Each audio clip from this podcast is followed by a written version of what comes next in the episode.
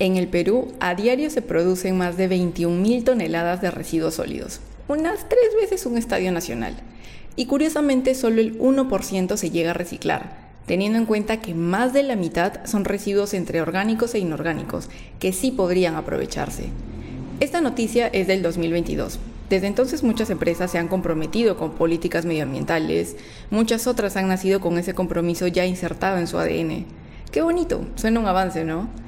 Pero si te digo que dejes ahorita de comprar, de poner tu dinero en productos que consumes, que no tienen ese compromiso y empieces a comprar productos, servicios y todo lo demás de marcas ecosostenibles, como que ya le estás dudando, ¿no? Si ese compromiso ya involucra dinero de por medio, te lo vas a pensar dos veces. Y es normal, nadie te va a obligar a hacer el cambio tranquilo, tranquila. Pero si estás un poco curiosa de intentarlo y no llevarte sorpresas que te hagan tirar la toalla al primer intento, en el capítulo de hoy conversamos con Andrea Lozano. Andrea tiene una historia particular. Ella viene de una familia que ya tenía buenas costumbres en el tema de sostenibilidad. Y no es hasta entrar al colegio donde notó que esas buenas prácticas no eran las más comunes.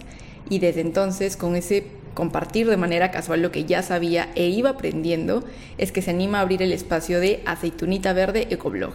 Y hoy nos viene a dar un poco más de luz en este tema tan necesario y que a veces sentimos que nos cuesta de más en tiempo y en dinero.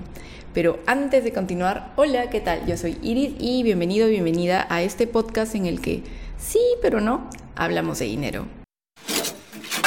Para darle un poquito la vuelta a la pregunta, ¿qué es una práctica que tú ves como sería muy chévere si yo hiciera eso, pero todavía te cuesta como introducirla porque no se te hace tan natural? Para mí, este, creo que uno de los retos más grandes con, con respecto a las prácticas sostenibles era em, cuando tuve Emilia, ¿no? Porque era un mundo que yo no conocía. Este, intenté con los pañales de, de tela, ¿no? Este, pero era un reto y muchas veces tiré la toalla y dije, le pondré uno desechable. Yo sé que estaba haciendo como todo lo, eh, digamos, en contra de lo que yo estaba predicando. Em, pero me encontraba en una situación muy, o sea, como vulnerable, ¿no? Este, en la cual yo estaba tratando de buscar un poco de paz mental y tranquilidad este, emocional. Así que creo que es algo que no pude hacer, que no pude implementar y que si es que en algún momento tuviese otro hijo, sí me gustaría hacerlo. No creo que haría inclusive un esfuerzo mucho más grande del que hice em, para, para lograr eso, ¿no? Es muy difícil, obviamente los, los, por ejemplo, ¿no? los pañales desechables nacen para darle a las mamás esta, o sea, como esta solución rápida, ¿no? Que, que mm, claro, simplemente... cuando tienes un hijo, tiempo es lo último que sobra. Exacto, ¿no? Entonces lo desechas y listo, ¿no? Este, inclusive mi mamá me, como que me preguntaba, ¿no? ¿Por qué estás volviendo algo a lo que nosotros dejamos de hacer? Yo cuando era chica, obviamente usé muchos años pañales de tela, pero mi mamá también usaba pañales desechables. Em, pero me dice, es loco porque tú estás yendo como un poco en contra de lo que la gente está haciendo, ¿no? Eh, no sentí que lo hice como me gustaría hacerlo. Entonces, eso sí creo que sería una práctica em, que sí en algún momento me gustaría lograr. Claro, como que ya es otro nivel, pero justo he empezado por ahí porque siento que también tenemos un poco esta concepción de, no, si voy a hacer poquito, ¿para qué me comprometo? Entonces, para ver que alguien que tiene una plataforma básicamente que se dedica a estos consejos, también hay veces en donde no puede ser como perfecta al 100% en, en todas las prácticas. Y ya yendo, o sea, a verlo del lado de, de, las personas que te siguen, ¿cuáles ves que son como que los retos que más tienen o que más tienden a, hoy quiero hacerlo, pero todavía no me, no me sale? Y que tú sí ya tienes adoptado. Em, por ejemplo, el tema de separación de residuos. Eh, depende mucho, creo que en dónde vives, en qué municipalidad Em, te toca, porque hay lugares donde tú puedes dejar eh, los desechos, ¿no? Em, hay servicios, por ejemplo, por los cuales tú tienes que, pagar para que te recojan eh, la basura mm, orgánica, ¿no? Em, pero hay lugares en donde ni siquiera la palabra reciclaje existe. Creo que mm. aún en el Perú estamos en, un, en pañales. Creo que hay muchísimos retos. En algún momento una municipalidad intentó promover el reciclaje de residuos orgánicos en donde la gente tenía que llevar a un punto em, los desechos orgánicos y de ahí creo que te intercambiaban por una maceta, una flor, algo así. Pero, o sea, me pareció una iniciativa súper buena, si no me equivoco era la Municipalidad de San Miguel, pero el proyecto murió porque no tenían, digamos, todo lo que necesitaban para poder trabajar esos residuos, ¿no? Esos residuos orgánicos. Este, la gente no conoce muy bien qué se puede reciclar y qué no. Eh, no conocen tampoco muy bien cómo deben de reciclar las cosas, ¿no? O sea, por ejemplo, si tú consumes algo que viene en un empaque de Tetra la gente este, lo que normalmente hace es termina de consumirlo, ¿no? Lo, cierra nuevamente y pum, el reciclaje, porque, claro, el, el Tetra se recicla.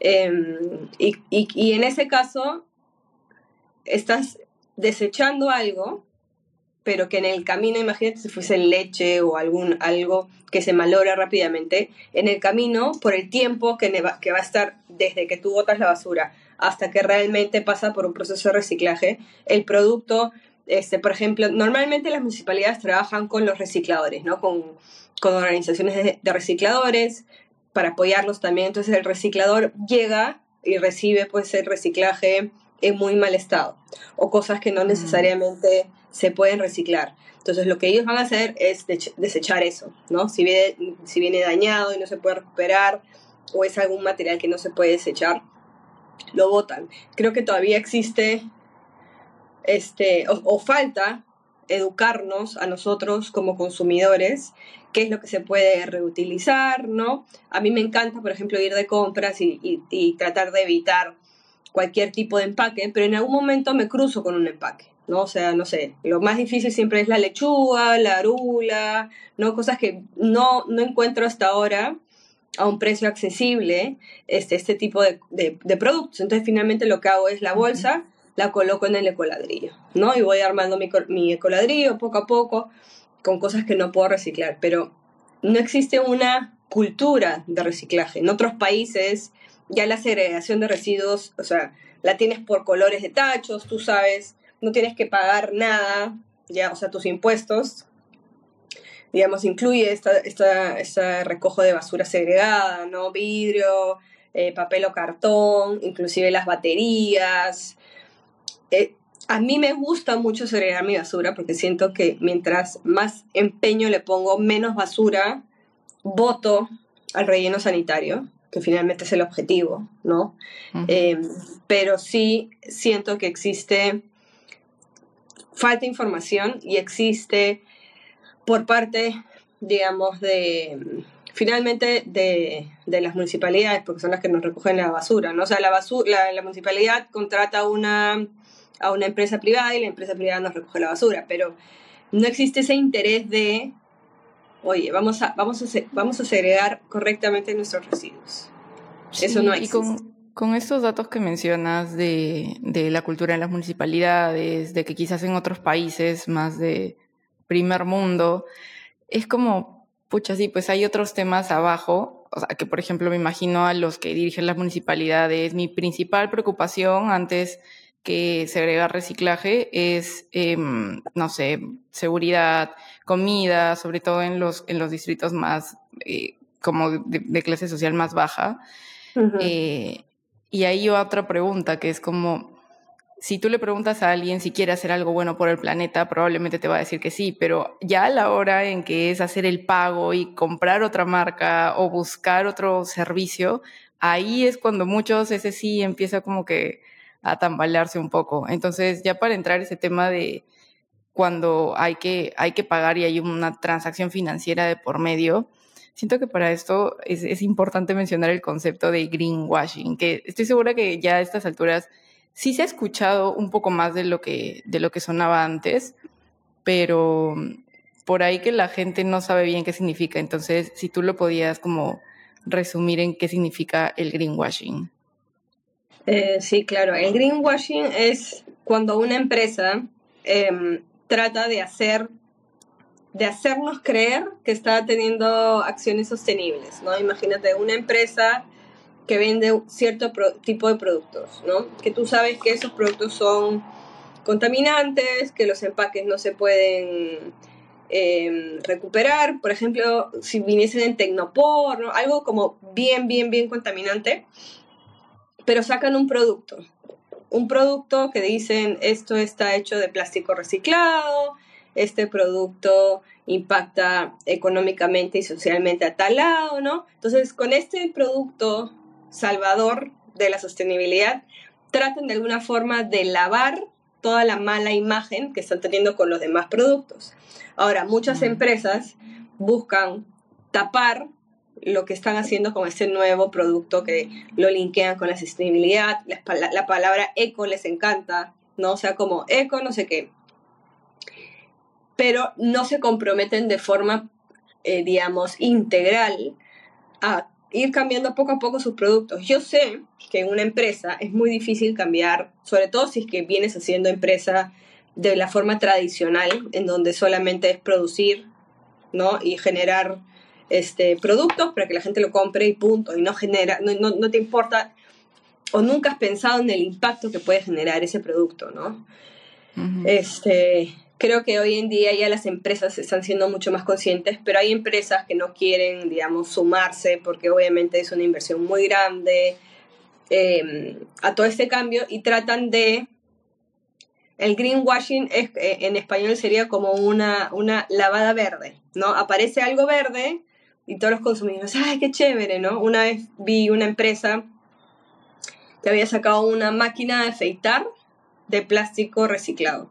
Entonces yo dije, ah, maña. Entonces me puse a averiguar más y claro, era, vendía sus otras 200, 200 tipos de máquina de afeitar como siempre, de plástico virgen, que no se puede reciclar, etcétera, etcétera. Pero habían sacado esta, ¿no? De plástico reciclado. Entonces, que seguramente era en una menor cantidad. Exacto pero igual el impacto era el mismo, igual era desechable, igual no se podía aprovechar, ¿no?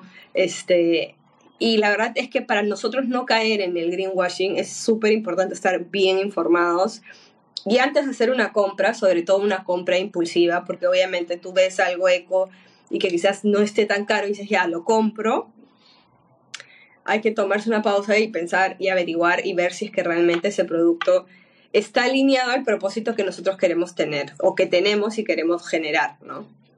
Claro, eso te iba a preguntar, que como te decía, es este reto de cuando ya hay que, hay que poner dinero de por medio, ¿cómo podemos asegurarnos de que en nuestra buena fe de comprar algo que creemos que sí, sí es eco, por ahí que en verdad no es, es tal cual, una pantalla verde de, de todo esto.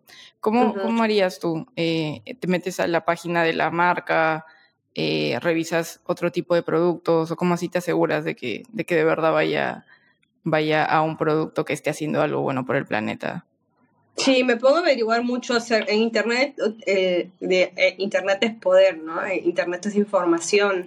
Ahí tú puedes encontrar absolutamente de todo, investigar. Y creo que un poco alineado a lo que tú justamente dices, que lo que cuesta tanto hacer el cambio, porque siempre lo sostenible se asocia con eh, o sea, cosas que son mucho más costosas que las, que las regulares, ¿no? Sí. Em, quizás ahí me estoy saltando de tema, pero creo que es importante entender que, por ejemplo, volviendo al, al, ejemplo de las rasuradoras, ¿no? Si tú compras una rasuradora este, de acero que te va a durar, es una que te va a durar para toda la vida, ¿no?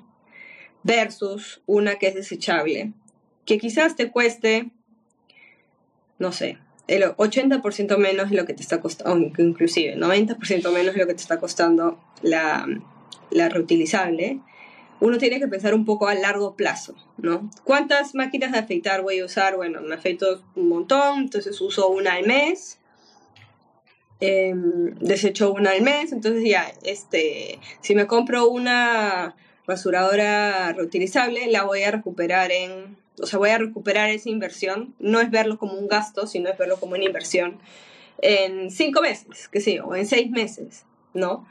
Em, pero es ver ese lado de, ya, voy a comprar algo que es un poco más caro, pero me va a durar O sea, el, muchísimas veces más lo que el otro producto me dura.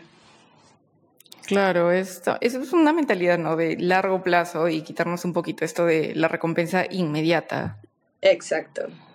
Sí, ¿y hay algún producto o servicio que veas que, o sea, también para tratar de ser lo más objetiva posible, que sientas que todavía en lo ecosostenible no ha alcanzado esta eh, calidad, practicidad? Me acuerdo mucho este caso, en, creo que fue en el 2019 cuando cambiaron esta, esta ley para que las bolsas de plástico empiecen a costar y las cambiaron por unas que, si no me equivoco, eran de eh, fibra de maíz o algo así y he escuchado muchas personas que se les rompían, que no aguantaban, entonces siento que se empezó a asociar la sostenibilidad o los productos ecoamigables con baja calidad, que en realidad no es así, sino que quizás ese experimento no salió bien, pero en general hay algo donde, o sea, creo que ya hay muchos productos que definitivamente son, o sea, en calidad totalmente que le hacen la competencia, pero en cual todavía sientes que, uy, quizás hay una hay un reto ahí y si alguien escuchando esto de ese producto conoce una marca que sí lo está haciendo bien, que la pueda compartir.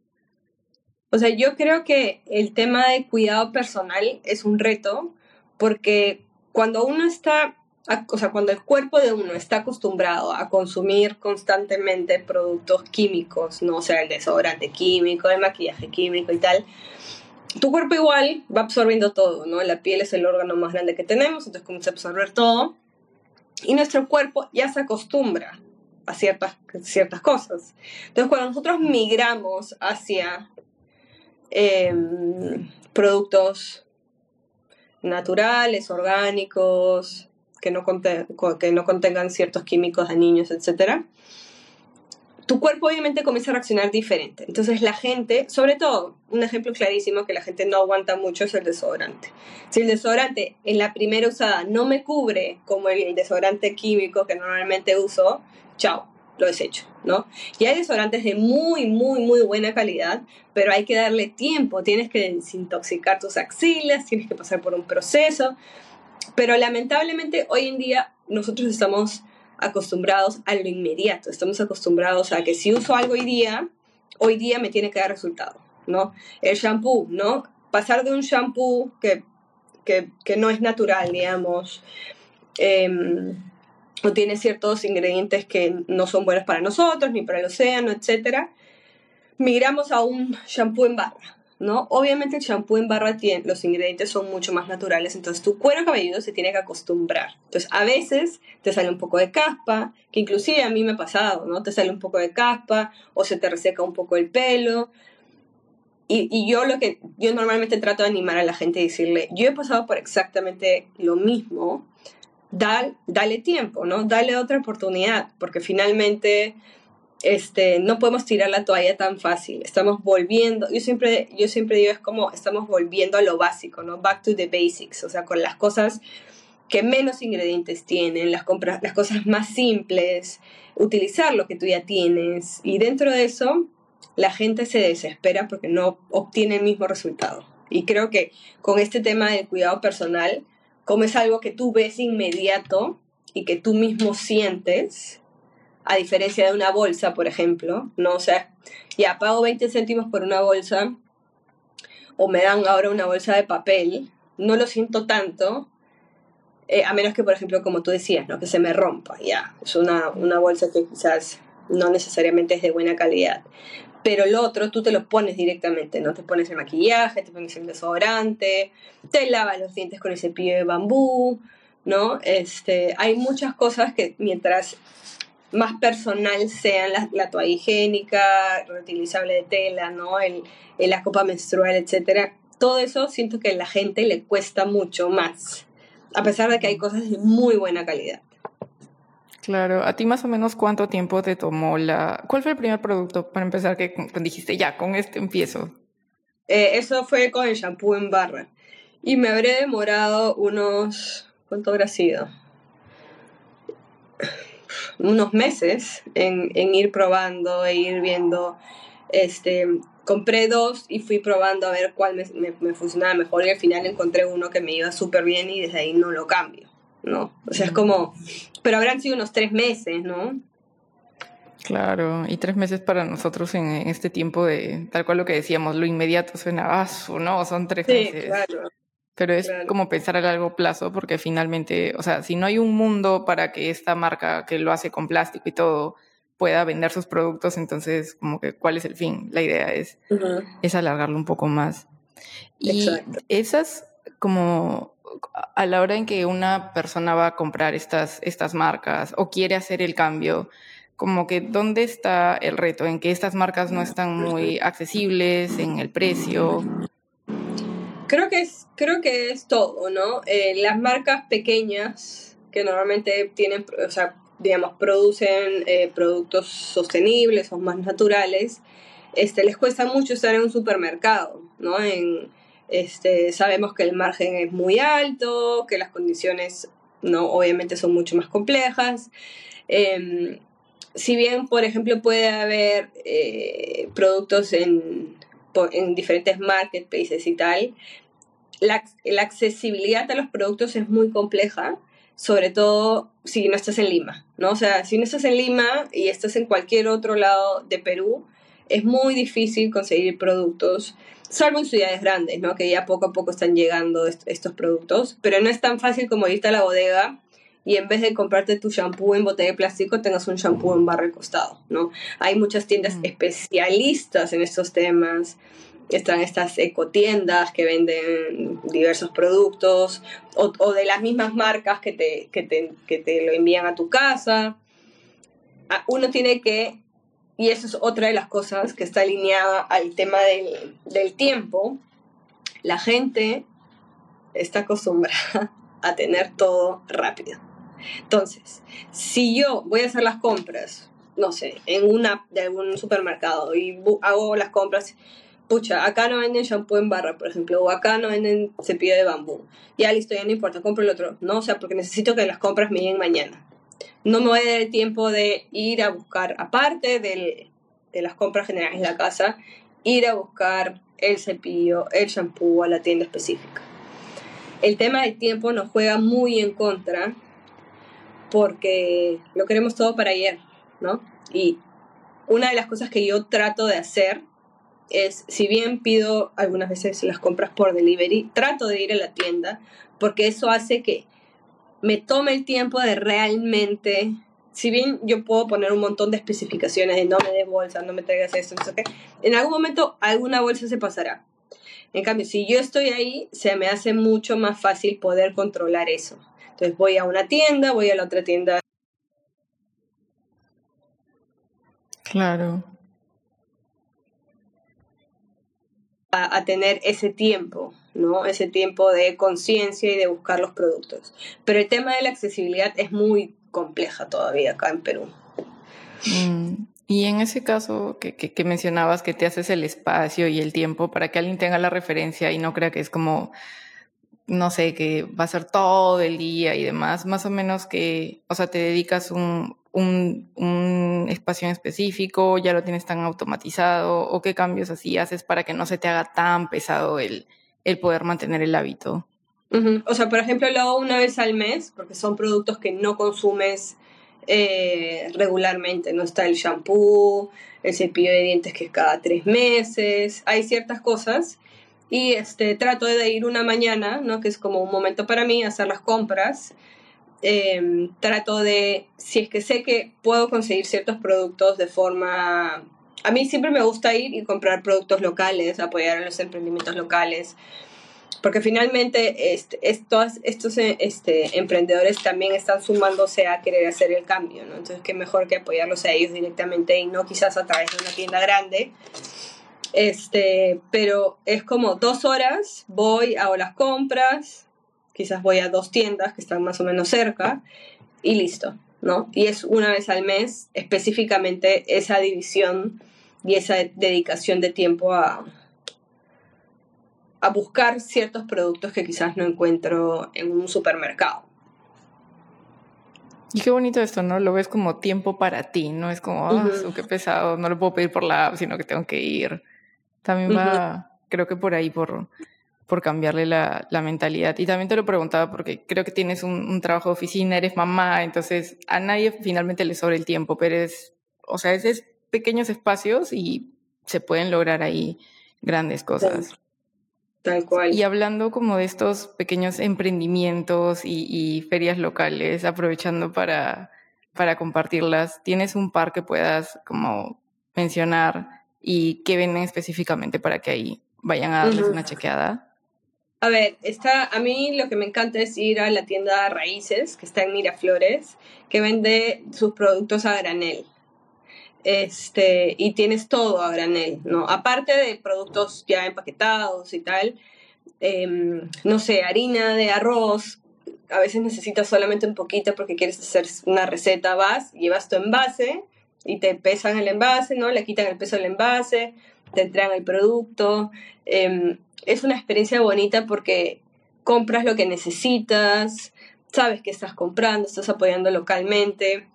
Eh, a mí me encantaba una feria, que es la Feria de Barranco, pero que lamentablemente con este, esta, nueva, esta nueva gestión parece que no le están dando los permisos correspondientes, entonces es, este, es complejo que, que, le den, que le den los permisos, así que está luchando ahí, aparece y desaparece. Este, ahí me encantaba ir a comprar frutas y verduras. Em, y hay muchas veces este, mercaditos itinerantes que pasan por diferentes distritos que uno puede ir también a, comprar ciertas cosas, ¿no? Y hay algunas tiendas ahí que, compra, que puedes comprar también productos de cuidado personal, naturales, ¿no? Eh, hay otra tienda a la cual sí yo le pido siempre delivery porque tienen un tema de que, que tú le devuelves el envase, ¿no? Que son todos los productos, eh, lavavajillas, ecoamigable, detergentes, sacagrasas, todo lo que necesitas a nivel lavandería y cocina de limpieza, este, te lo venden por galones, entonces te dan el galón y tú le devuelves ese galón vacío y te dan uno nuevo. Entonces al final, este, esta circularidad del empaque eh, puedes ir, ¿no? Haciendo el cambio. Inclusive a veces te lo dejan en, botellas, pues, no sé, de Coca-Cola, qué sé yo, o sea, como que reutilizan todos los envases que tengan y el producto también es súper bueno. Va. En verdad yo creo que con eso, con esa info ya tengo, en realidad sí, sí han salido bastantes cositas que no tenía mapeadas. Eh, y ya para ir cerrando, ¿qué le podrías decir a alguien que como que sí intenta, pero lo deja y que se desmotiva y con el cambio y no termina de hacerlo para que ya se anime a experimentar este, o sea, sabemos que el tema del dinero tampoco no es como que alguien le sobre va a cuidar en, en qué lo invierte, pero para que se anime a invertirlo en marcas, en productos que sí estén siguiendo esta, esta línea de apoyar al medio ambiente. Este, creo Para que... terminar de convencerlos. este, que no busquemos la perfección, creo que eso es algo este, que hay, que dejar muy claro. La sostenibilidad no es igual a la perfección. Eh, la gente cuando, cuando hay muchas veces que converso con gente y me dicen, ya, pero entonces, ¿qué hago? Voto todo lo que tengo y compro todo nuevo sostenible. Y yo siempre les digo, no, o sea, antes de comprar cualquier cosa, fíjate qué es lo que tienes. Aprovecha lo que ya tienes y dale un uso que quizás no necesariamente tenía, tenía el uso inicial, ¿no? O sea, por ejemplo, un pomo de, de, de yogur de vidrio, de mantequilla maní de vidrio, ¿no? ¿Para qué lo puedes reutilizar? Inclusive lo puedes utilizar para tomarte tu café, o sea, es como salgamos un poco de ese estándar de una cosa está hecha para una cosa específicamente, sino darle la vuelta y pensar, ok, ¿qué puedo reutilizar? Me puedo, en vez de romper esta idea de todo tiene que ser comprado, todo tiene que ser nuevo, hay que pedir prestadas las cosas. Em, un claro ejemplo son los vestidos de fiesta que, que muchas pueden tener muchos matrimonios y terminas comprándote 10 vestidos y los usas una vez porque te da roche o lo que sea que nos da volver a ir con el mismo vestido. Hoy en día o, te cambias los vestidos con tus amigas o alquilas un vestido en vez de comprar un vestido. O sea, es como que hay muchas, muchas formas y perder esa vergüenza de pensar diferente creo que es increíble porque te vas a dar cuenta que con pequeñas acciones puedes generar grandes cambios y sobre todo que el ejemplo marca la, la pauta. Si tú eres consecuente con tus acciones, si tú predicas con el ejemplo, finalmente la gente te va a ver y va a querer hacer lo que tú estás haciendo, porque se van a dar cuenta de ese impacto positivo que, estás haciendo en el entorno, ¿no? Em, recomendar también a tus, a tus amigos, a tus amigas, em, marcas eh, locales, ¿no? Oye, eh, no sé, a mí me encanta, no sé, comer empanadas, qué sé yo, ¿no? O sea, por darte cualquier ejemplo. Y, oye, yo conozco una, una empresa de empanadas súper chévere que tiene un impacto social y económico alucinante. Oye, cuéntame cuál es ya.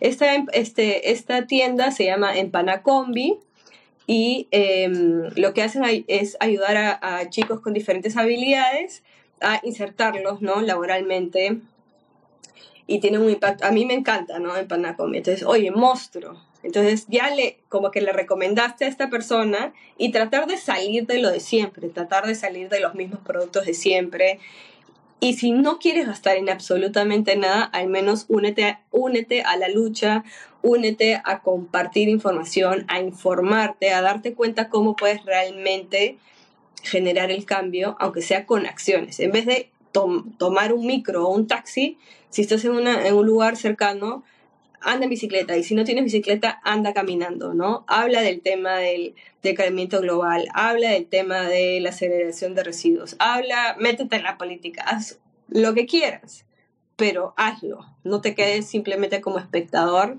viendo que todo se derrumba. Qué chévere eso que dices que también tiene que ver con un tema de no tenerle miedo a hacer las cosas diferentes o a que te vean como el raro, sino tú, si sabes que estás haciendo algo bueno, a seguir haciéndolo y con todo.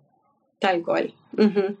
Y eso. Y ya para cerrar, ¿dónde te podrían seguir para que sigan viendo ahí todos los tips que compartes?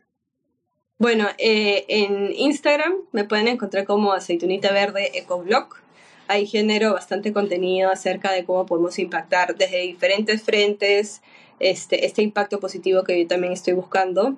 Y nada, que, que si tienen dudas, lo que sea, escríbanme. A veces me demoro un poco en responder, este, porque tengo mi, yo siempre digo que es mi trabajo de civil. soy mamá, soy esposa, soy madre gatuna, así que este, mi tiempo a veces es un poco complicado, pero, pero estoy muy abierta a poder ayudar a, a la gente a poder hacer esos cambios que a veces dan miedo sin una guía. Va, ya estamos. A ver, voy a ir deteniendo esto. Espero que te haya gustado el episodio de hoy y sobre todo que hayas encontrado la información útil. En la descripción te estoy dejando las redes de Andrea para que puedas ir a seguirla y también las redes del podcast que son No es un podcast de dinero en todos lados. Y ya, con eso dicho, nosotros nos encontramos la próxima semana a la misma hora por el mismo canal, o sea, domingos en la mañana en tu plataforma de podcast favorita. Espero que tengas un muy muy bonito día. Chao.